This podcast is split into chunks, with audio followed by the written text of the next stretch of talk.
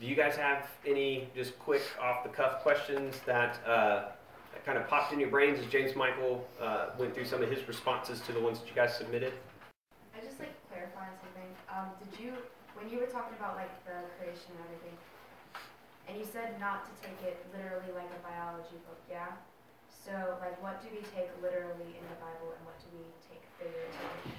You, the, do you know what genre is? Yeah. So some of you may not. Genre is a type of writing, right? So you have different genres. You have poetry, you have you know law codes, you have text messages, you have recipes, you have these are all genres. These are types of writing, fiction, uh, teen fiction, young adult fiction, whatever Twilight is. Like you've got all of those. You've got these genre of writings. Here's the thing: when you go into a library you don't go you don't walk into a library and go i'm going to read this library literally. Like you don't do that because you get real confused. What you do is when you're in the fiction section you read it as fiction. When you're in the biography historical section you read it as historical biography. When you're in the poetry section you read it as, as artistic primarily.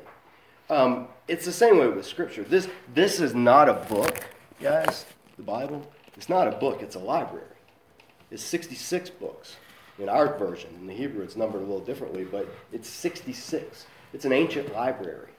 And it spans 2,500 years at the very least. So you've got a library spanning civilization. So when you go to it, instead of saying, well, I'm going to read the Bible literally and start reading, you go to it and you say, okay, I'm going to read the Bible for how it was intended to be written. And a good study Bible and a good teacher and person who's studied and, and, and has, you know, knows the original languages or at least has access to them and others can help you in saying, okay, this part of the Bible bears striking resemblance to other poetry from that time. And we can see it. So we know that this is how they would read stuff at that time. So what then would it look like to read Scripture that way now? This part, on the other hand, seems to be giving us facts and historical accounts. So we should read it in that way when Jesus, when John says, Behold, the Lamb of God who takes away the sins of the world, and he points to Jesus, we don't criticize John saying, John, you don't know basic zoology. That's a carpenter from Nazareth, not a lamb. we don't do that because we know intuitively that John was speaking metaphorically. He was speaking literal truth. Jesus was the Lamb of God, but with the understanding that the Lamb of God is a image, metaphor, symbol for the one who would come and give his life as a ransom for everyone in fulfillment of what God had said hundreds of years ago. So we do it in our language all the time the literal and the not literal. You're telling a story, and you may say, "Oh, and then I was we went out to eat, and I was just dying before we got there because I was so hungry, I was starving." And I know that you're telling me a literal event, but I also know you were not literally starving and you were not literally dying. So even in our own same type of writing, we can make that distinction. The question is when we wonder, when we get to a passage where we go, is this literal? Is this figurative? And the thing that I think is most helpful to do is go, let me read it both ways. What would this be saying if this were speaking as a metaphor? What would this be saying if this was speaking literal truth? Now, once you've got that, then you go, now what else in the Bible talks about this topic? Does anything else talk about it? Does anything else address it?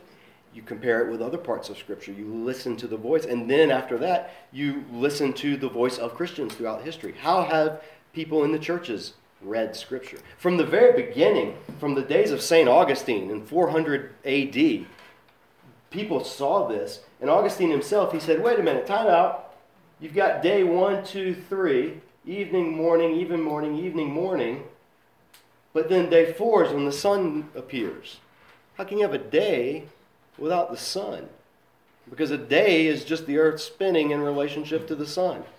I mean, even the ancient people knew that. Of course, they thought the sun was the thing spinning and the earth was staying still, but the point was still the same. They knew day means the time when the sun's out, and night means the time when the moon's out. So how, and so early interpreters, Augustine and the rabbis and others, they said, so clearly there's something going on here that's not literal in a scientific or a mechanic way. There's some language, there's some poetic figurative language going on here. And that's where you go from there. And, and so, so you, you don't make up your mind beforehand. I'm going to read it literally, I'm going to read it figuratively. You say, okay, let me see what it says first. And then let me see how does it say it.